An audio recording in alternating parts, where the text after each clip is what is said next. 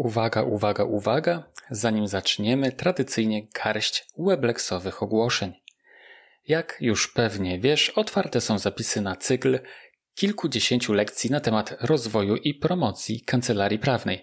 Lekcje są całkowicie bezpłatne, przychodzą do ciebie mailem raz w tygodniu. Nie są długie, lekturę każdej z nich zabierze ci raptem 10 minut maksymalnie, czyli dokładnie tyle, ile trwa przerwa w twojej pracy. Możesz je czytać albo słuchać jak wolisz, jak ci wygodnie. Dowiesz się z nich wielu rzeczy na temat różnych sposobów promocji kancelarii, na temat budowy relacji z klientem, sprzedaży usług, ustalenia cen za usługę. Zobaczysz też m.in. dlaczego warto tworzyć e-booki oraz jak to robić, aby przynosiły Ci zyski, jak prowadzić e-mail marketing, jak komunikować się z klientami, po co komu specjalizacja itd. Tak itd. Tak Tematów jest doprawdy całe mnóstwo i wciąż dochodzą nowe. Obecnie z owych lekcji korzysta już ponad 1500 prawników. Na kurs Mała Wielka Kancelaria zapiszesz się na stronie maławielkakancelaria.pl bez polskich znaków, uwaga, malawielkakancelaria.pl. To tyle ogłoszenia, a teraz podcast.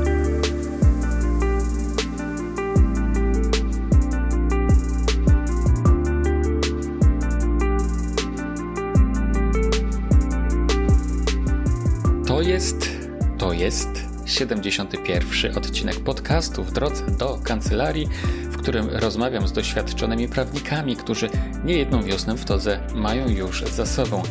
Witam Cię bardzo serdecznie, mówi oczywiście jak zawsze Rafał Chmielewski.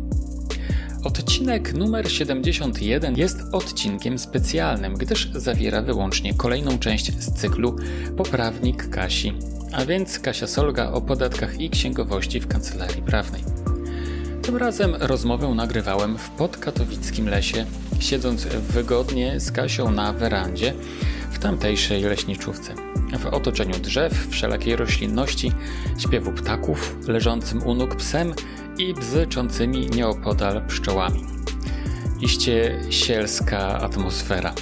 Warunki były całkowicie inne do nagrywania niż zazwyczaj, ale szczerze mówiąc, chyba nagranie jest całkiem dobre. Czasem zaszczekał pies, e, słychać było szum drzew i śpiew ptaków, a nawet w międzyczasie padał deszcz. Spotkaliśmy się z Kasią, aby pogadać o podatkach w kancelarii prawnej. Kiedy nagrywaliśmy naszą rozmowę, była końcówka czerwca, więc dzieliło nas kilka dni od wejścia w życie tak zwanego nowego ładu 2.0. Dzisiaj już nowy ład obowiązuje, więc wszystkie uwagi i wskazówki Kasi są e, teraz już aktualne. Nie rozmawialiśmy jednak tylko o nowym ładzie bowiem w kolejnych rozmowach, e, jutro i pojutrze, usłyszysz rozmowy, w których poruszaliśmy tematy, jak założyć kancelarię prawną oraz sekrety i tajemnice współpracy kancelarii prawnej e, z biurem księgowym. Tych rozmów posłuchasz w środę i w czwartek, jak już wspomniałem. Zachęcam Cię zatem do posłuchania także tych dwóch następnych odcinków poprawnika Kasi w podcaście w drodze do kancelarii. No, ale przechodząc do dzisiejszego podcastu i złożonego zagadnienia, jakim jest Polski Ład 2.0 w kancelarii prawnej. Otóż w tym odcinku rozmawiamy o prawnikach, e, przedsiębiorcach, którzy rozliczają się według skali podatkowej, o podatnikach rozliczających się podatkiem liniowym, o podatnikach ryczałtowcach, których także można znaleźć wśród prawników, wśród kancelarii prawnych. Rozmawiamy też o zmianie formy opodatkowania po zakończeniu roku podatkowego jeśli to będzie dla Ciebie korzystniejsze. Rozmawiamy o opodatkowaniu spółki komandytowo-akcyjnej i innych spółek, w których formie można prowadzić e, kancelarię prawną. Rozmawiamy też o tym, czy można uniknąć płacenia składek ZUS i czy warto przekształcić prawniczą działalność gospodarczą w spółkę, aby właśnie tego ZUS-u uniknąć. E, wspominamy też temat Krajowego Rejestru Faktur. Oczywiście wszystko to w kontekście Polskiego Ładu 2.0. Zapraszam Cię zatem do posłuchania mojej rozmowy z Kasią Solgą. Dodam wcześniej, jak zawsze, że podcast w drodze do kancelarii jest z dumą i z radością wspierany przez niezrównany i absolutnie wyjątkowy Weblex Bookkeeping oferujący najwygodniejszą księgowość prawniczą na tym pięknym i wspaniałym świecie. Szczegóły oferty księgowej znajdziesz w prosty sposób na stronie najwygodniejsza księgowość prawnicza.pl bez polskich znaków oczywiście jeszcze raz najwygodniejsza księgowość prawnicza.pl Panie i panowie, Kasia Solga.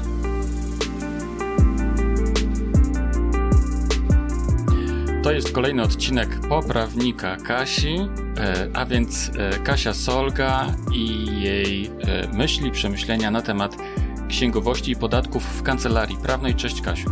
Cześć Rafał. Miło się znowu widzieć po dłuższym czasie Twojej nieobecności w podcaście w drodze do kancelarii ale też e, dwójnasób, ponieważ spotykamy się e, w pięknej leśniczówce, w otoczeniu drzew na werandzie, gdzie śpiewają ptaki. W ogóle to jest pierwszy, muszę powiedzieć, taki, pierwsza taka okazja, gdzie mam okazję nagrywać podcast w takim miejscu. Widzisz, cieszę się, że ci takich rozrywek, Rafał, dostarczam. No wiesz, mnie się tu też pracuje świetnie, tak? Pracuję, odpoczywa. To jest na, tak naprawdę moje chyba najulubieńsze miejsce na ziemi. Yy, także yy, myślę, że też nam do, dobry podcast tutaj wyjdzie, tak? Bo to jest taka do, dobra przestrzeń i do pracy, i do skupienia, i w ogóle do odpoczynku, do wszystkiego, tak? Ja kocham tutaj być. Okej, okay, czyli jak nasze kancelarie do ciebie dzwonią, tak? Te kancelarie, którym pomagamy w księgowości prawniczej, w Weblex Bookkeeping. I jak ktoś słyszy ptaki przez e, telefon, to znaczy, że ty jesteś tu. Tak, to znaczy, że ja jestem tu. Tak. A jak nie słyszy ptaków, to znaczy, że jesteś gdzie indziej, w biurze jesteś. E, różnie to może być, ale generalnie e, e, generalnie jestem różnie, tak? No taka, taka, tak, taki był cel mój, tak? Jak tworzyliśmy tą księgowość, e, żebym ja mogła pracować z kądkolwiek i żeby nasi klienci też mogli pracować, przynajmniej w zakresie obsługi księgowej, gdzie tylko sobie życzą. I do tego dążymy, Rafał. No tak, tak. I takie narzędzia umożliwiamy naszym klientom, tak? Ja, ja to zawsze, tak. zawsze mówię, że nie muszą planować wakacji pod kątem wizyty księgowej, nie? Bo zawsze wszystko jest, można sobie zrobić zdalnie. E, no dobrze, ale e, chciałbym, Kasiu, żebyśmy dzisiaj porozmawiali na temat e, tego, co aktualnie się dzieje. Polskiego Ładu, nie wiem, 2-0 czy 3-0, czy 10, 10-0. 2-0. I szczerze mówiąc, jak jechałem tutaj, to w moim ulubionym Radiu Tok FM słuchałem audycji e, ekonomicznej, w której, e, do której został zaproszony pan wiceminister finansów Artur Soboń, który wyjaśniał zmiany, które mają wejść od początku lipca, dotyczące obniżonego, e, obniżonej stawki PIT i tak dalej. I powiem szczerze, że za Chiny Ludowe nie wiedziałem, o czym ten facet do mnie, mówiąc kolokwialnie, rozmawia. No więc dowiedziałem się podczas audycji, że co prawda e, stawka podatku zostanie PIT, zostanie obniżona, ale niektórzy e, wbrew e, pozorom wcale nie odczują, czy nie zauważą na swoich kontach więcej pieniędzy, wręcz przeciwnie, dostaną mniej. Dlaczego to jest? No wydaje mi się, że to jest po prostu jakieś czary mary polskiego systemu podatkowego, który trudno jest e, wyjaśnić e, w jakikolwiek zdroworozsądkowy sposób. Więc minister Soboń e, pobłądził w tej swojej wiedzy, próbował tłumaczyć swoich kolegów, swoje koleżanki i w sumie nic z tego nie wyszło, ponieważ ja, typowy podatnik, nic z tego nie, nie zrozumiałem.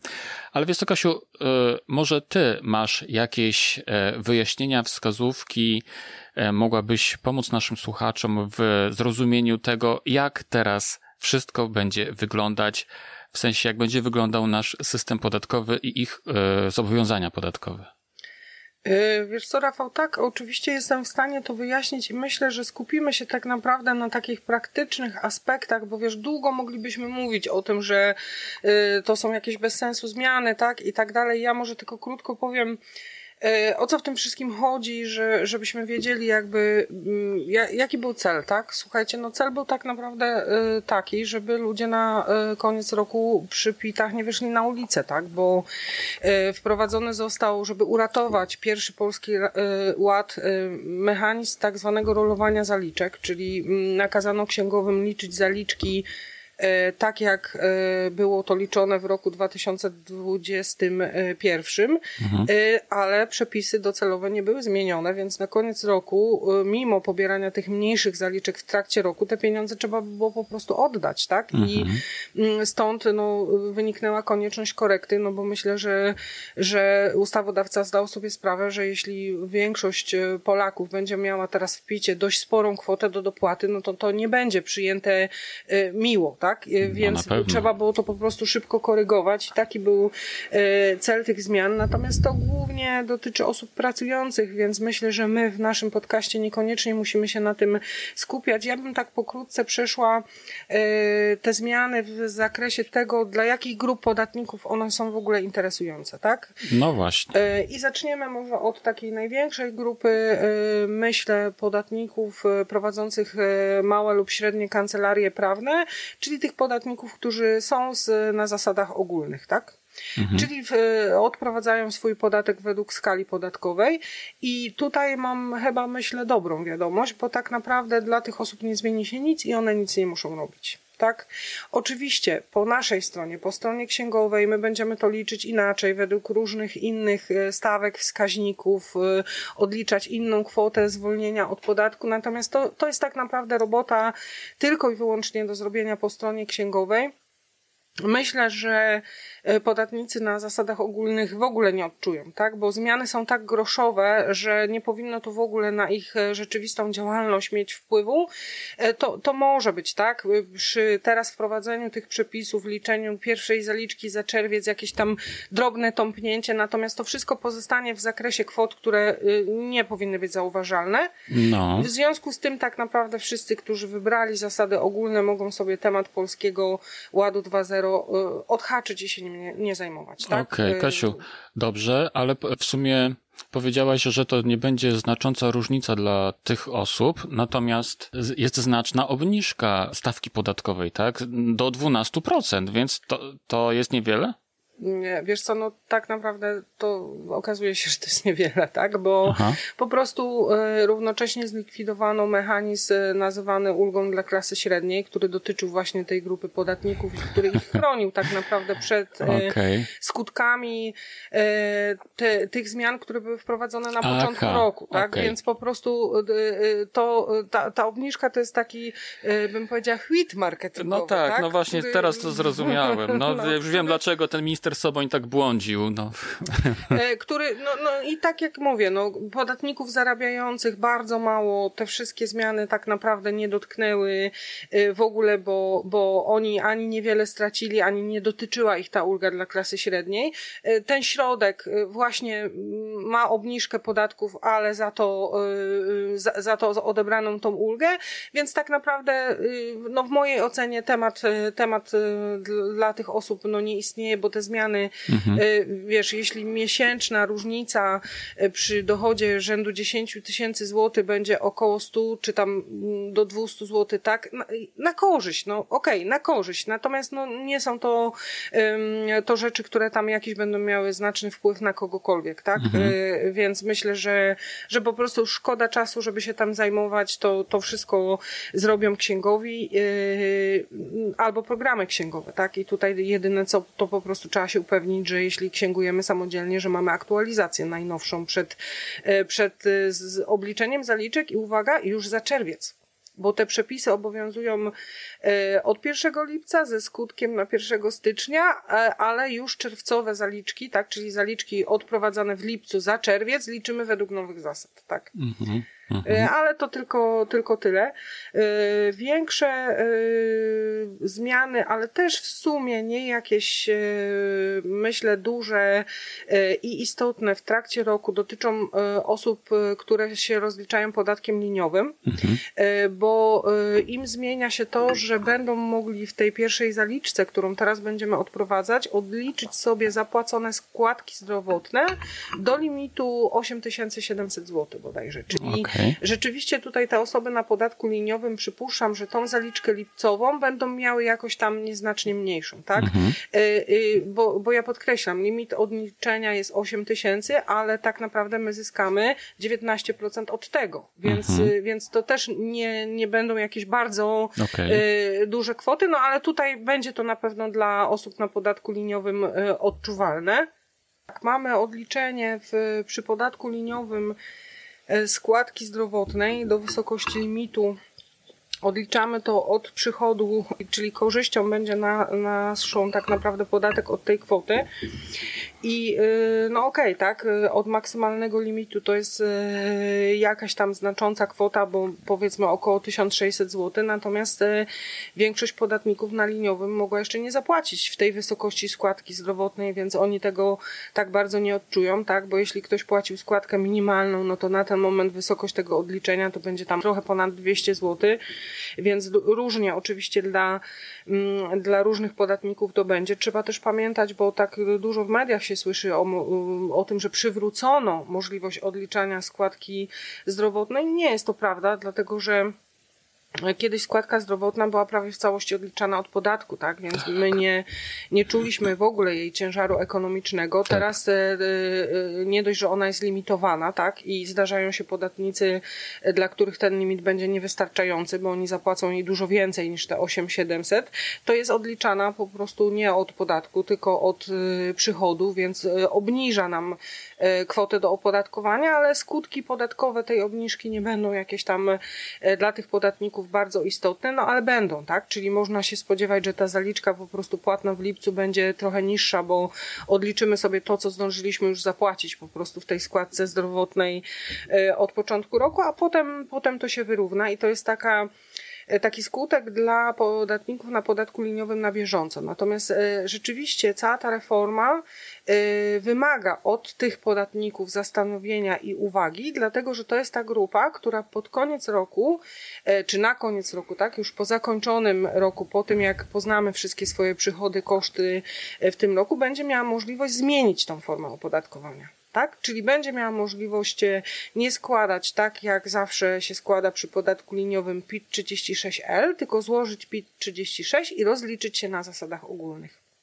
I to dla myślę, dość yy, dużej grupy podatników może być bardzo duża korzyść, tak? Dlatego, że to może dotyczyć osób, które na przykład yy, miały inne plany co do swoich dochodów na ten rok, a te plany się nie ziściły i jednak okazuje się, że zarobią tyle, że bardziej im się opłaca być na skali, tak? I ta kwota, przy której, przy dochodzie, którym warto rozważać tą zmianę, to jest około 120 tysięcy złotych dochodu rocznego, Y, przy czym tu należy jeszcze uwzględnić, że y, jeśli mamy więcej, ale mamy możliwość rozliczenia się z małżonkiem, rozliczenia ulg na dzieci, no to trzeba to przeliczyć, tak? Więc y, można mieć y, tak naprawdę dwukrotnie wyższy dochód, jeśli ma się małżonka, który nie zarabia i y, mimo wszystko y, wyjść na tym korzystnie, więc na pewno wszyscy liniowcy, e, którzy e, albo zarabiają w okolicach 120 e, tysięcy złotych, albo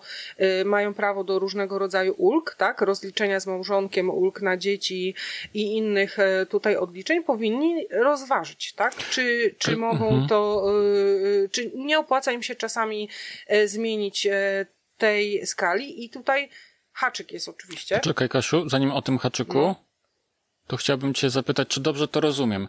Jeśli jestem na podatku liniowym 19%, to po zakończeniu roku podatkowego tego będę mógł wybrać sobie możliwość rozliczenia według skali, jeżeli to mi wyjdzie korzystniej, tak? Tak, dokładnie tak.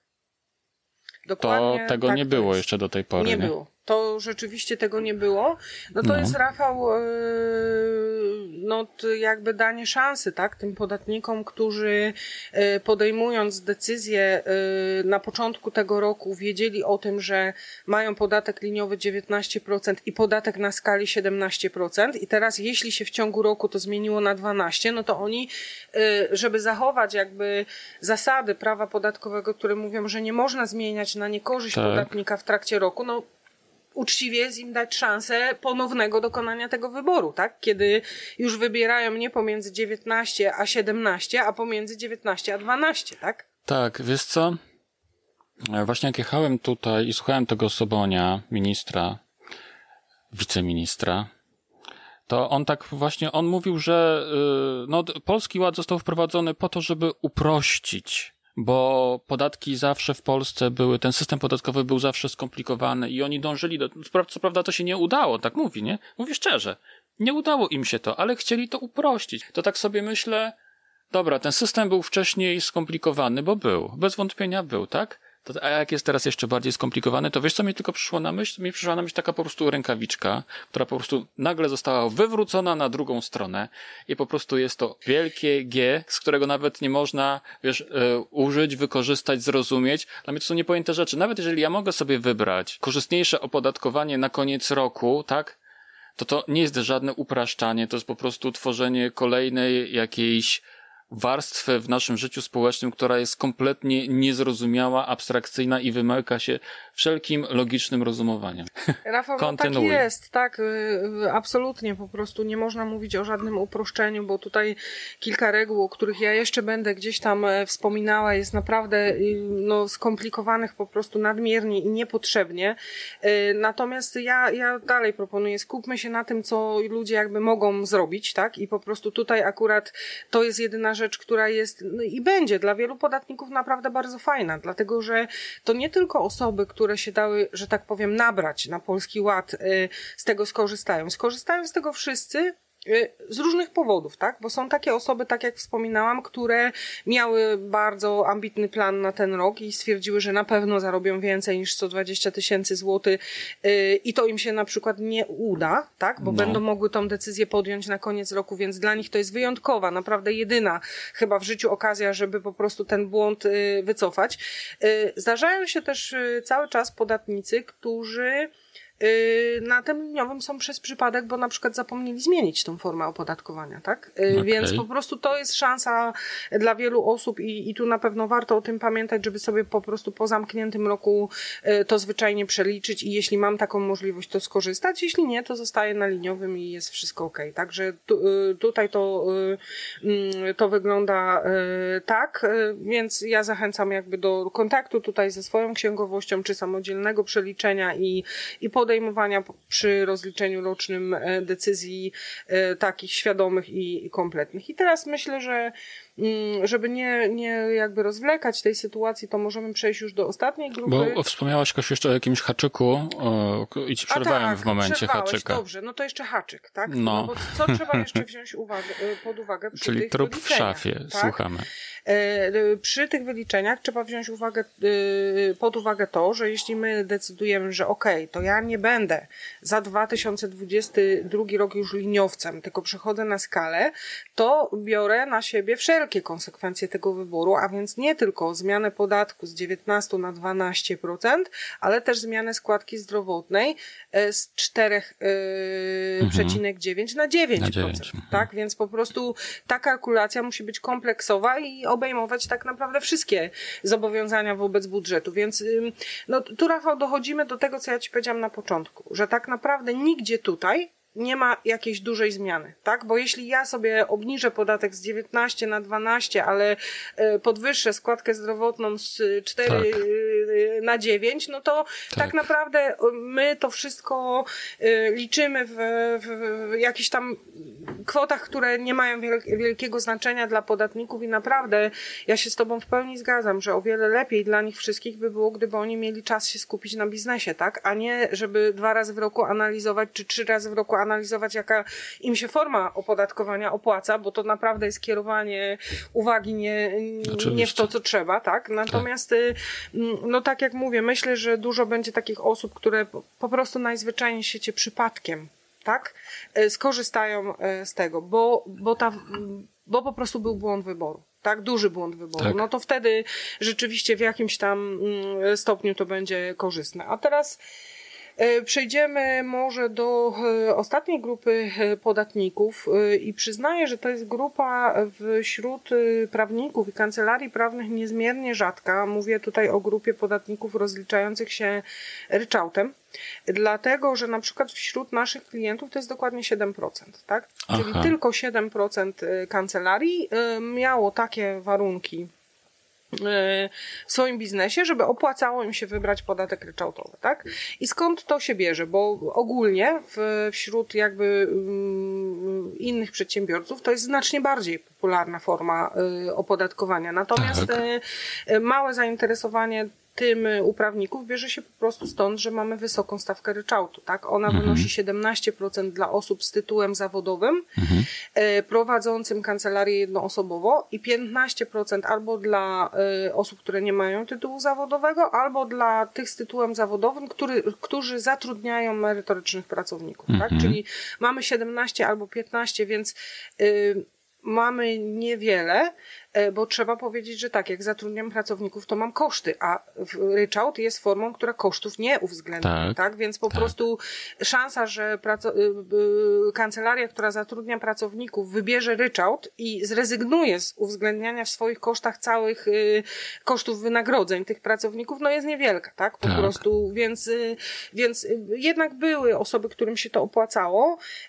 To wiązało się z tym, że ryczałtowcy nie płacą składki zdrowotnej w procencie od swoich dochodów, tylko są pewne progi, tak? Płacą około 300 zł, około 500 zł i około 1000 zł w zależności od tego, ile wynosi ich przychód. Tam mhm. te progi y, y, były wyznaczone, więc y, tu jest ulga, tak? Czyli nie, nie, nie tylko tam można na przykład w porównaniu z podatkiem liniowym zaoszczędzić te 2% podatku, ale można znacznie zaoszczędzić na składce zdrowotnej. Mhm. Mm, przy czym no, wyliczenia moje, które robiłam dla naszych klientów na początku roku, wskazywały, że to zaczyna y, być opłacalne y, przy bardzo wysokich dochodach, tak? Czyli jeśli mhm. zarabiam dużo, mam niskie koszty, no to warto było wtedy pomyśleć o ryczałcie. I mm, dla ryczałtowców tutaj się dużo bardzo zmienia, tak? Bo y, zmienia się przede wszystkim to, że tak samo jak liniowcy mogą e, na koniec roku podjąć decyzję o tym, że nie chcą się rozliczyć ryczałtem. Tak. E, I mogą po prostu rozliczyć cały rok na skali podatkowej, tak? Mhm. Czyli, czyli mamy tą samą możliwość podjęcia decyzji. Ona tak samo wtedy jest wyrażana po prostu przez złożenie odpowiedniego PIT-u tak? Mhm. Czyli zamiast składać PIT 28, składamy PIT 36 mhm. i w tym momencie y, informujemy, że takiego dokonaliśmy za ten rok 2022 wyboru. Y, przy czym trzeba uważać, żeby z rozpędu nie złożyć PIT 28. One były y, dotąd składane znacznie wcześniej niż inne PITy mhm. i jeśli taki PIT 28 złożymy, to już nie będziemy mogli zmienić tej decyzji. No i, i co tutaj jest jeszcze istotne, że ten wybór złożony przez przez, przez to, że złożymy takie, a nie inne zeznanie, dotyczy tylko roku 2020, czyli on nie będzie nam skutkował na kolejne lata, więc jeśli my chcemy ten ryczałt trwale zmienić, to jeszcze powinniśmy podjąć tutaj inne działania, czyli zgłosić po prostu tą rezygnację z tego, z tego ryczałtu. Jest to też taki, y, taka zmiana, która dla podatników ryczałtu może być trudna z dwóch innych względów, które na szczęście nie dotyczą naszej branży tak? Bo, bo ona może być trudna dlatego, że w podatku, rozliczając się na zasadach ogólnych, my potrzebujemy do rozliczenia remamenty, więc jak ktoś prowadzi sklep, a wybrał ryczałt i po prostu tego remamentu nie zrobił, no to będzie mu teraz trudno.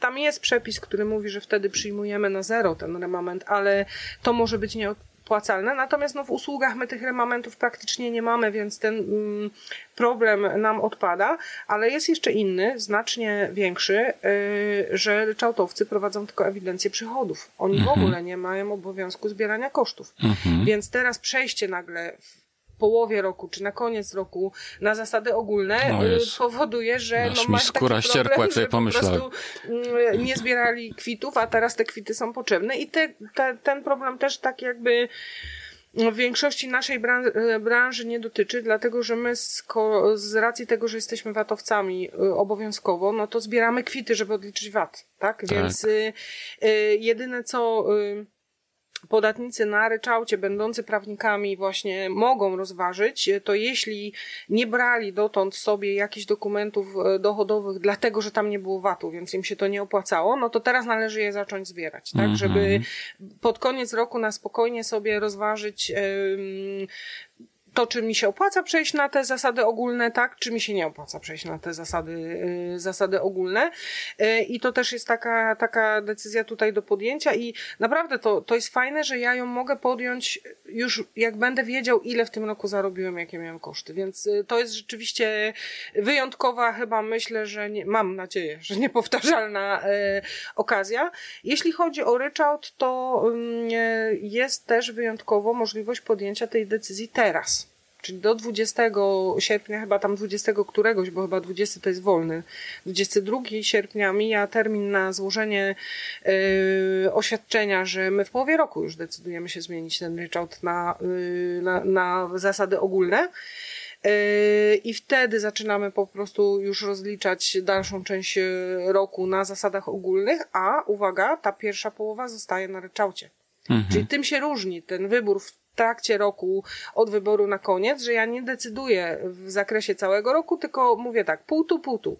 No, y, kto powinien o tym pomyśleć? Y, myślę, że w perspektywie ten, kto się po prostu teraz z dochodami do końca roku zmieści w pierwszym progu skali podatkowej i będzie to dla niego korzystniejsze niż wybór ryczałtu, przy czym ten sam haczyk, tak? Zmieniamy opodatkowanie, zmienia się też składka zdrowotna, gdzie na ryczałcie mieliśmy ją określoną z góry, stałą i niezależną od dochodu, a e, na zasadach ogólnych to jest 9% dochodu, więc jeśli e, mamy w planie, nie wiem, sprzedać środek trwały do końca roku, albo może się nam zdarzyć jakiś wyjątkowy boom w dochodach, no to ostrożnie, tak, bo zapłacimy składkę zdrowotną e, od tego. No i tutaj znowu widać, że te wybory muszą być dokonywane tak naprawdę z y, przeliczeniem indywidualnej sytuacji każdej osoby i zastanowieniem się nad tym, co on jeszcze w tym roku chce zrobić, tak? Bo właśnie mocny ma na to wpływ chociażby y, fakt sprzedaży środków trwałych, zakupu środków trwałych, tak? Bo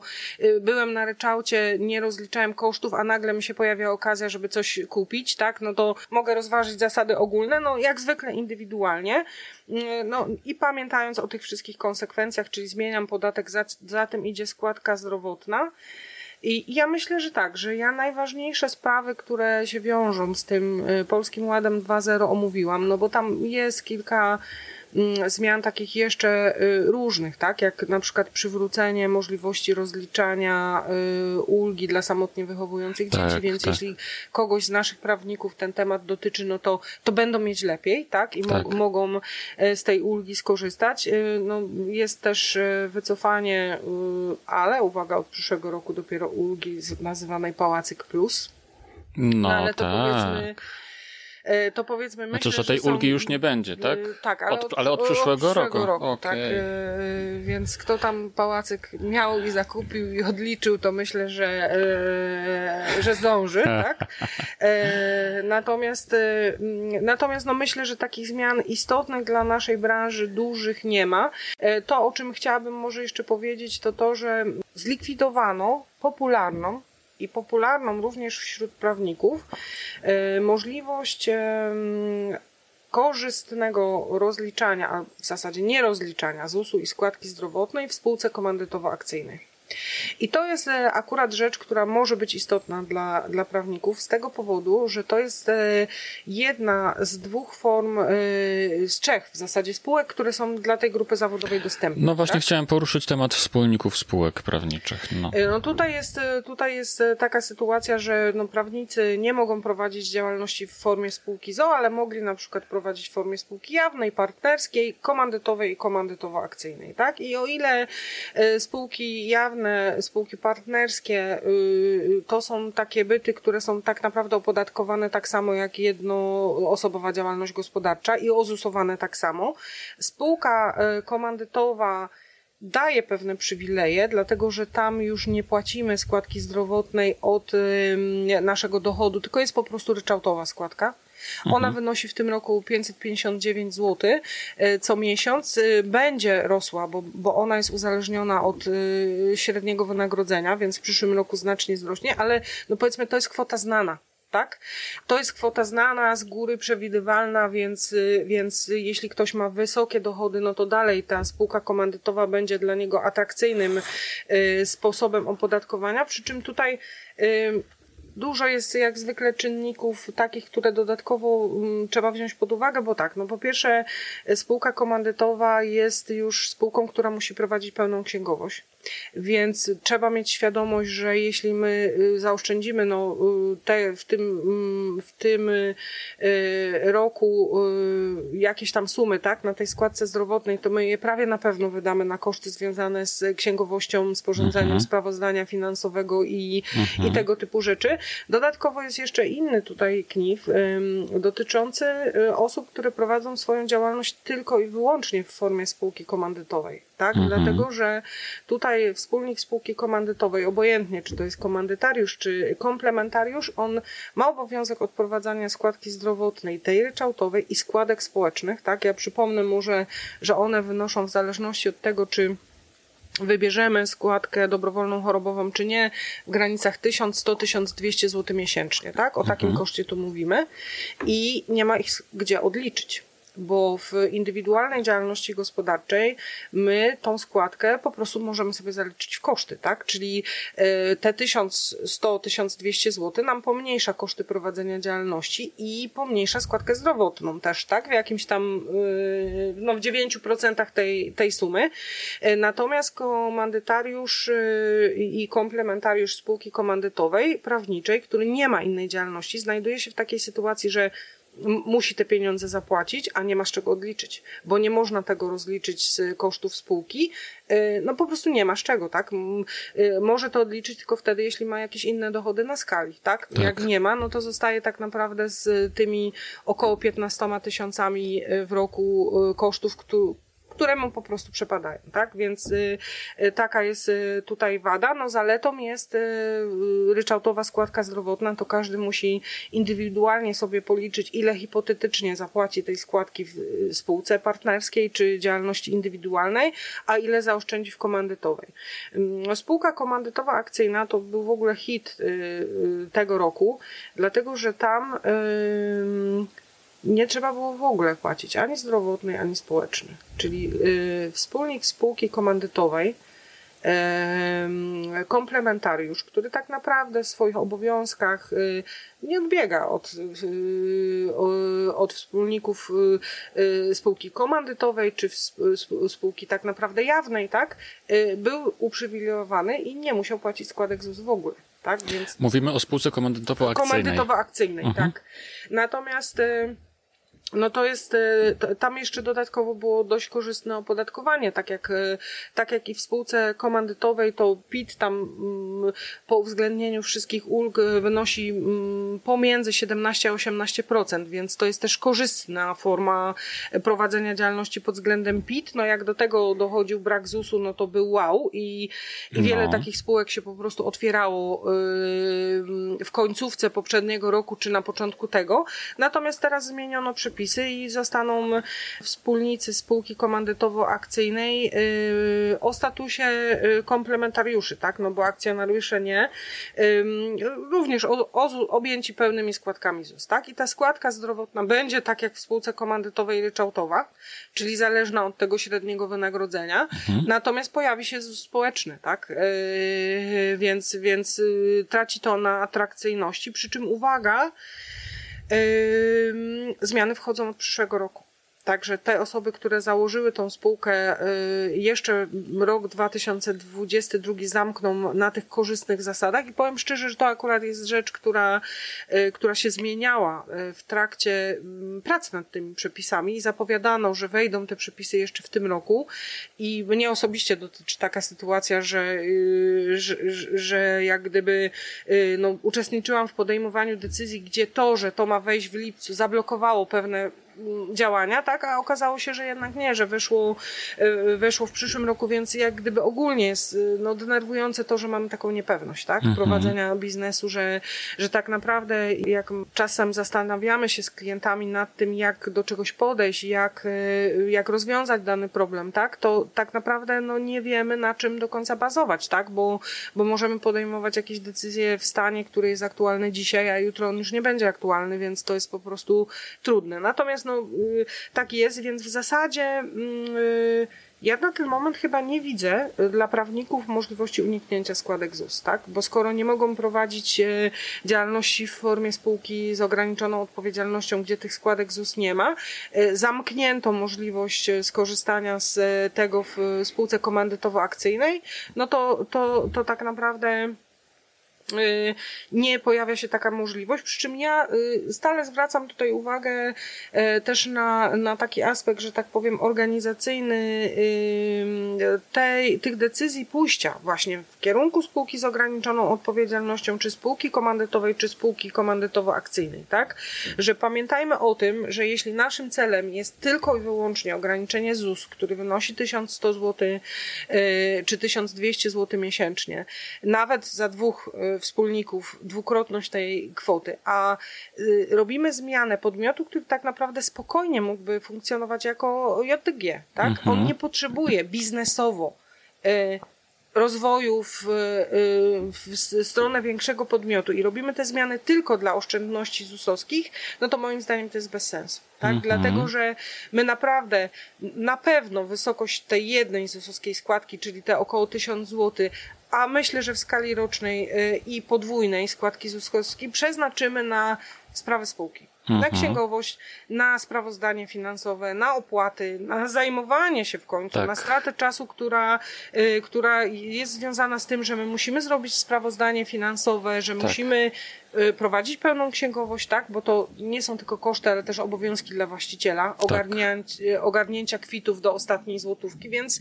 ja zawsze uważam, że tutaj trzeba mocno y, myśleć, czy na pewno to jest dla naszego biznesu, tak, czy spółka jest dla naszego biznesu, bo to są y, duże bardzo korzyści, tak? Dla biznesu, który ma odpowiednią skalę, tak. tak? Którego sposób już funkcjonowania na rynku wymaga odpowiednich służb finansowo-księgowych, sekretariatu, który ogarnie papiery, tak? Więc dla takich e, e, większych, e, większych podmiotów. I, i, I jeszcze jedną chciałabym powiedzieć w związku z tymi zmianami, bo tak naprawdę podatki mamy omówione, mm, spółki mamy omówione, więcej zmian tam dla spółek nie ma, one są dopiero planowane tak? Czyli uwaga, że gdzieś tam w spółkach to się dopiero będzie działo. E, natomiast y, tak ogólnie odsunięto pewne zmiany związane, y, jakby tak prosto powiedzieć, z wymuszeniem elektronizacji życia biznesowego tak? No. Czyli zarówno e, połączenie terminali płatniczych z kasami fiskalnymi, jak i e, Krajowy Rejestr e-Faktur, mhm. jak i wysyłanie e, do administracji skarbowej nie tylko plików JPK, czyli naszych rozliczeń w zakresie VAT, ale w ogóle wszystkich naszych rozliczeń, tak? Pełnych ksiąg, zostało odsunięte w czasie tak? I to są y, przesunięcia y, sięgające tak naprawdę w większości 2024 roku, a nie 2023, o. czyli Przesuwa się to znacznie. Krajowy system e-faktur chyba nawet jeszcze bardziej dla małych podmiotów, tak? Czyli o. tutaj wracamy do takiego pomysłu, jak było z JPK-ami, że najpierw duże podmioty wchodzą, potem mniejsze, tak? Więc jakaś taka. I no to jest dobra wiadomość, tak? Bo tak naprawdę myślę, że trudno nam byłoby się przygotować do tego, czy przynajmniej w większości mm, osób, bo my na przykład jesteśmy przygotowani w naszej księgowości, tak, do, e, do tego i nasz dostawca tak. systemu byłby na pewno. Natomiast myślę, że jest duża grupa podatników, gdzie byłoby trudno mhm. do tego e, się przygotować. E, no i te zmiany też biorą się po prostu z tego, że najzwyczajniej w świecie ten KSEF nie działa tak? Tam są problemy techniczne, błędy, odrzucane są całe paczki faktur, na przykład z powodu błędu w jednej fakturze, więc mhm. E, no to jest e, duże przedsięwzięcie, które jest na etapie y, wczesnego rozwoju, bym powiedziała, tak? Mhm. Ale jest, tak? Mhm. Więc my musimy o tym pamiętać, że w perspektywie no już nie roku, ale lat dwóch czy trzech, tak, tak naprawdę będziemy mieli elektroniczny obieg dokumentów w naszym kraju tak? Czyli y, myślenie o tym, że ja y, y, zbieram swoje dokumenty papierowo i je papierowo zanoszę do księgowej, to jest już archaizm. Tak? My mamy okay. teraz te 2-3 lata na to, żeby się przenieść do elektronicznego fakturowania, okay. do elektronicznego ym, obiegu dokumentów, no bo jakby y, system nas do tego zmusi, bo ten krajowy system e-faktur to jest system, w którym my z innymi przedsiębiorcami mamy wymieniać się fakturami, tak? Czyli zniknie papierowa faktura tak naprawdę. Z, więc y, system taki, że ja ok, zaloguję się na swoje konto do Ksefu i ściągnę te faktury i je wydrukuję i po prostu teraz zaniosę do księgowej, no to jest, to jest jakaś rzecz, która jest całkowicie absurdalna. Tak? Czekaj Kasia, ale czy ty masz na myśli to, że, bo dzisiaj jest tak, że ja na przykład wystawiam fakturę, wysyłam ją mailem, czyli tego też już nie będzie? No, ma być obieg elektroniczny. Tak? Czyli, że ty będę- wyślesz przez ministerstwo do swojego klienta tak? Fakturę. O tak? kurczę, no. Y, Poważna zmiana. Także to jest, y, no i to napotyka właśnie teraz, y, teraz problemy y, techniczne, no bo, no, no bo słychać, tak, że to jest duża zmiana. Ale tak? daj spokój, ja nie wyobrażam sobie, jaką powierzchnię na serwerach coś takiego będzie musiało, wiesz, zajmować, tak? To jest w ogóle jakiś kosmos. Przecież są wystawianych dziennie, są miliony faktur. No więc być może to się jeszcze odsunie, tak? Y, Być może, No. tak? To się jeszcze odsunie w czasie, y, bo w tej chwili już to odsuwają, natomiast no w tą stronę idziemy, tak? W tą stronę idziemy, więc to trzeba mieć na myśli, bo to wiesz, to tak naprawdę zmieni rynek księgowy, tak? Y, Bardzo dużo, bo w tej chwili i firmy, i księgowi na przykład ostatni czas to była taki czas, kiedy inwestowano mocno w skanery, w OCR-y, tak? Czyli po prostu w technologię, która zastąpi ludzi w czytaniu papieru. Tak, Tak, albo tak. w czytaniu y, elektronicznych PDF-ów. No. A tam y, te dokumenty w y, Ksefie będą ustrukturyzowane, czyli tam nie będzie już potrzeby OCR-owania dokumentu, tak? Czy odczytywania jakiegoś dokumentu przesłanego elektronicznie w formie mm, PDF, tam będą dane, więc to tak naprawdę mm, no, w, y, powinno wszystko y, usprawnić, na pewno wszystko zmieni. Tak? Więc y, No. no. tutaj myślę, że czas, y, czas powoli się do tego y, przygotowywać i na przykład zastanowić, czy my mamy u siebie systemy, które są gotowe na te zmiany, tak? Czy, czy nie, nie, nie zostaniemy gdzieś w ręką nocniku z papierem i zupełnie nieprzygotowani do tego, tak? Oczywiście my w Weblex Bookkeeping jesteśmy do tego przygotowani, tak? I, i wszystkie nasze kancelarie też są przygotowane To e, znaczy, przez to. co, no oczywiście jest tak, że nasz dostawca systemu księgowego jest w trakcie, tak, przygotowywania tego, bo tam tak naprawdę nie do końca jeszcze są znane wszystkie wymogi techniczne i tak dalej, ale na pewno deklaruje przynajmniej pełną zgodność z tym systemem yy, i myślę, że myślę, że tak będzie, dlatego, że ja już zdążyłam się przekonać, że yy, zmiany na przykład, które przecież yy, prezydent podpisał kilka dni temu, tak naprawdę, my mamy już wdrożone w ubiegły weekend, tak? Mhm. Więc działają szybko, sprawnie i myślą o, myślą o elektronizacji, o, o, o szybkości dostosowania, także ja, ja tutaj mam pełne zaufanie, że faktycznie tak będzie. Natomiast y, ja bardziej mówię o tym, że my też y, musimy mm, zmieniać swoje nawyki po prostu, tak? Które są związane z papierowym obiegiem y, dokumentów, żeby gdzieś nie zostać zaskoczonym nagle przez to, przez, przez to, że to już, nie? Tak, tak, tak. Kasiu, a czy ty może masz takie informacje, czy gdzieś taki centralny rejestr faktur funkcjonuje w innym kraju? A wiesz co, nigdy na tym się nie zastanawiałam, tak? On już funkcjonuje u nas, bo na ten moment jest tak, że dobrowolnie mogli przedsiębiorcy do niego przystąpić, tak? Więc to, to jest rozwiązanie, to rozwiązanie, No, o którym ja okej. mówię, one zaczęło funkcjonować, no i wykrywają się właśnie różne tam niedogodności, więc jesteśmy, można powiedzieć, w fazie takiej beta, tak? E, A czy to funkcjonuje gdzieś za granicą, to nie, nie badałam, szczerze ci powiem. No właśnie, bo też ciekawi mnie mm, jakby zamysł, który za tym stoi, dlaczego coś takiego jest sprowadzone. No w dzisiejszych czasach mogę sobie e, taki zamysł e, jakby e, wymyślić, tak, że chodzi o większą kontrolę nad przedsiębiorcami, bo, bo, bo jeżeli faktury będą wystawiane w jakimś centralnym systemie, to znaczy, że będzie można każdego przedsiębiorcy dokładnie skontrolować wtedy. I mam wiesz, taką mam nadzieję w związku z tym, że może jak się zmienią rządy, to może to jeszcze zostanie odsunięte w czasie, bo wierzę w to, że być może dążymy do jakiegoś takiego modelu, który będzie w jakiś sposób scentralizowany, ale może, może jednak nie nastąpi to aż tak szybko. Y, Wiesz co, Rafał, nie wiem, bo z kolei jakbyś na to popatrzył pod takim kątem trochę innym, tak?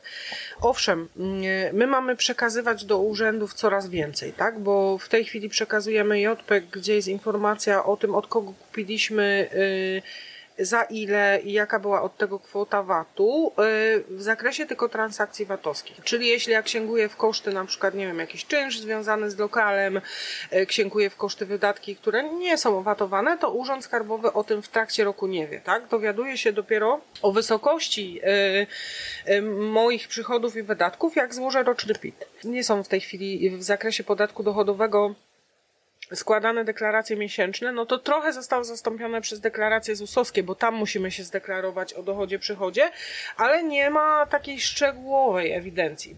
Ona była planowana na przyszły rok, że będzie przekazywana do, e, do Urzędu Skarbowego. No tak jak powiedziałam, to zostało odsunięte, natomiast ja jestem przekonana, że niezależnie od władzy to pójdzie w tym kierunku. Ja akurat upatruję w tym wszystkim jakichś takich e, zmian, e, jednak w sumie dobrych, tak? Bo, bo tak, po pierwsze, jak się nauczymy tej całej elektroniki, to myślę, że w dużej mierze to wyeliminuje pewne zbędne procesy w gospodarce, tak? Że jeden drukuje, drugi to skanuje, potem i po prostu wszyscy robimy trochę bezsensowną robotę, ale też no, wyeliminuje może w jakiejś części te nadużycia, o które tutaj chodzi, tak? I w sumie no, dla nas, uczciwych przedsiębiorców, dobrze jest, żeby byli inni uczciwi przedsiębiorcy, tak, w kraju. Więc y, ja, na to nie patrzę jakoś tak y, negatywnie, na te akurat zmiany, bo, bo uważam, że one mogą wiele uprościć, pod warunkiem oczywiście, że, że no to też y, nie będzie jakoś nadmiernie wykorzystywane, czyli będzie wykorzystywane do wyłapywania rzeczywiście no, przestępstw, a nie jakby nękania uczciwych podatników o to, że im się kropka tutaj nie zgadza, tak? Więc zobaczymy, jak to wszystko będzie funkcjonowało, także ale ja naprawdę no nigdy na pewno nie będę miała nic przeciwko temu, żeby wszystko było bardziej elektroniczne. No taka już jest. No wiesz. tak, tak, tak. Jak ciebie znam, to rzeczywiście ja z kolei jestem bardziej tradycjonalistą i mi tam w ogóle nie przeszkadza noszenie faktur do księgowej co miesiąc w papierku, bo przynajmniej mogę do niej zajść, mogę z nią pogadać, mogę kawę z nią wypić, wiesz. Dobrze. E, Kasiu, wiesz co, wspomniałaś jeszcze o tym, że e, zmiany w spółkach dotyczące podatków zostały w jakiś sposób przesunięte i faktycznie ja słyszałem teraz właśnie jadąc już jeszcze raz odwołałem się do tego, do tej mojej podróży tutaj, że słuchając ministra Sobonia, który mówił, że zmiany w opodatkowaniu spółek też zostały przesunięte i on mówił o tym minimalnym podatku. CIT, czyli takim podatku, który byłby płacony przez spółki niezależnie od tego, czy e, e, spółka ma dochody, dochód, czy ma stratę. E, czy jest coś tutaj takiego, co właśnie, bo wspomniałaś o tym, że coś też będzie przesunięte i być może nie ma się czym teraz Myślę, że zajmować. nie ma się czym ekscytować na ten moment, bo, bo po prostu tych zmian w spółkach jest zaplanowane sporo. To są zmiany, mm, sądzę, że w dużej części branży prawniczej nie dotyczące, tak? Bo, bo po pierwsze niewiele jest spółek pozakomandytowymi w branży na CIT, tak? Mhm. Jeśli jakieś są, to powiedzmy sobie, okay. myślę, że nie są to spółki, które spełniają te wymogi do tego minimalnego podatku, tak? Bo to trzeba po prostu wykazywać straty, tak? A to, to jest rzadkie, chyba że na dużym, na takim etapie dużej inwestycji w jakiejś dużej kancelarii, tak? Wykazywać straty albo mieć niewielki udział dochodów w przychodzie, tak?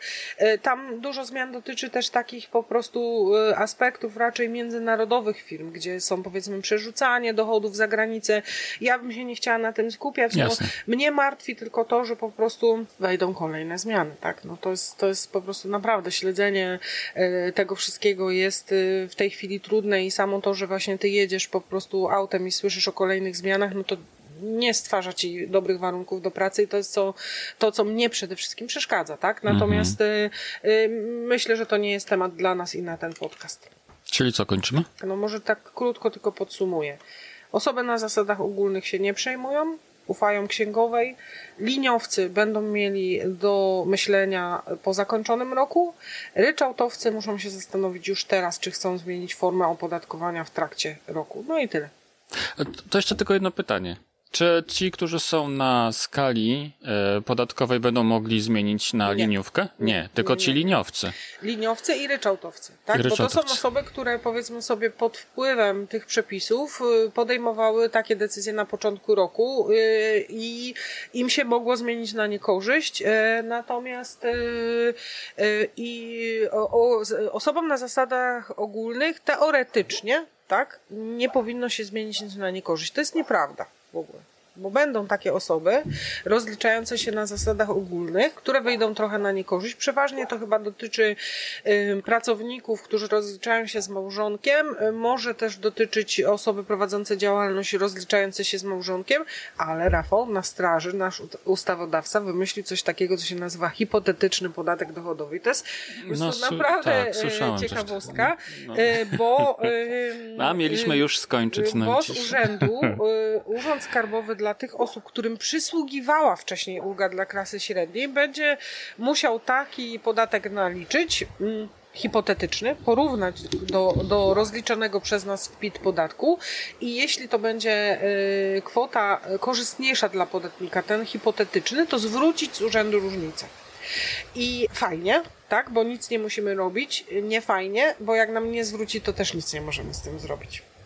Taka konstrukcja po prostu, że to jest techniczna czynność, od której nie można się odwołać i no. w ogóle, w ogóle. E, natomiast y, y, no, no jest, ja się cieszę tylko, że nie kazano nam księgowym jeszcze hipotetycznego podatku liczyć, bo y, y no bo byłoby y, ciekawie. Pewnie i tak będziemy liczyć, żeby się dowiedzieć, czy dany klient miał do tego prawo, czy nie miał, no tak. ale to już tak na boku. Y, myślę, że pracownicy urzędów skarbowych na wieś, że muszą jakiejś dużej grupie podatników na koniec roku jeszcze policzyć hipotetyczny podatek, też się nie, nie ucieszyli, naprawdę. I kończmy już, Rafał. No. Kończmy, bo ten podcast będzie za długi.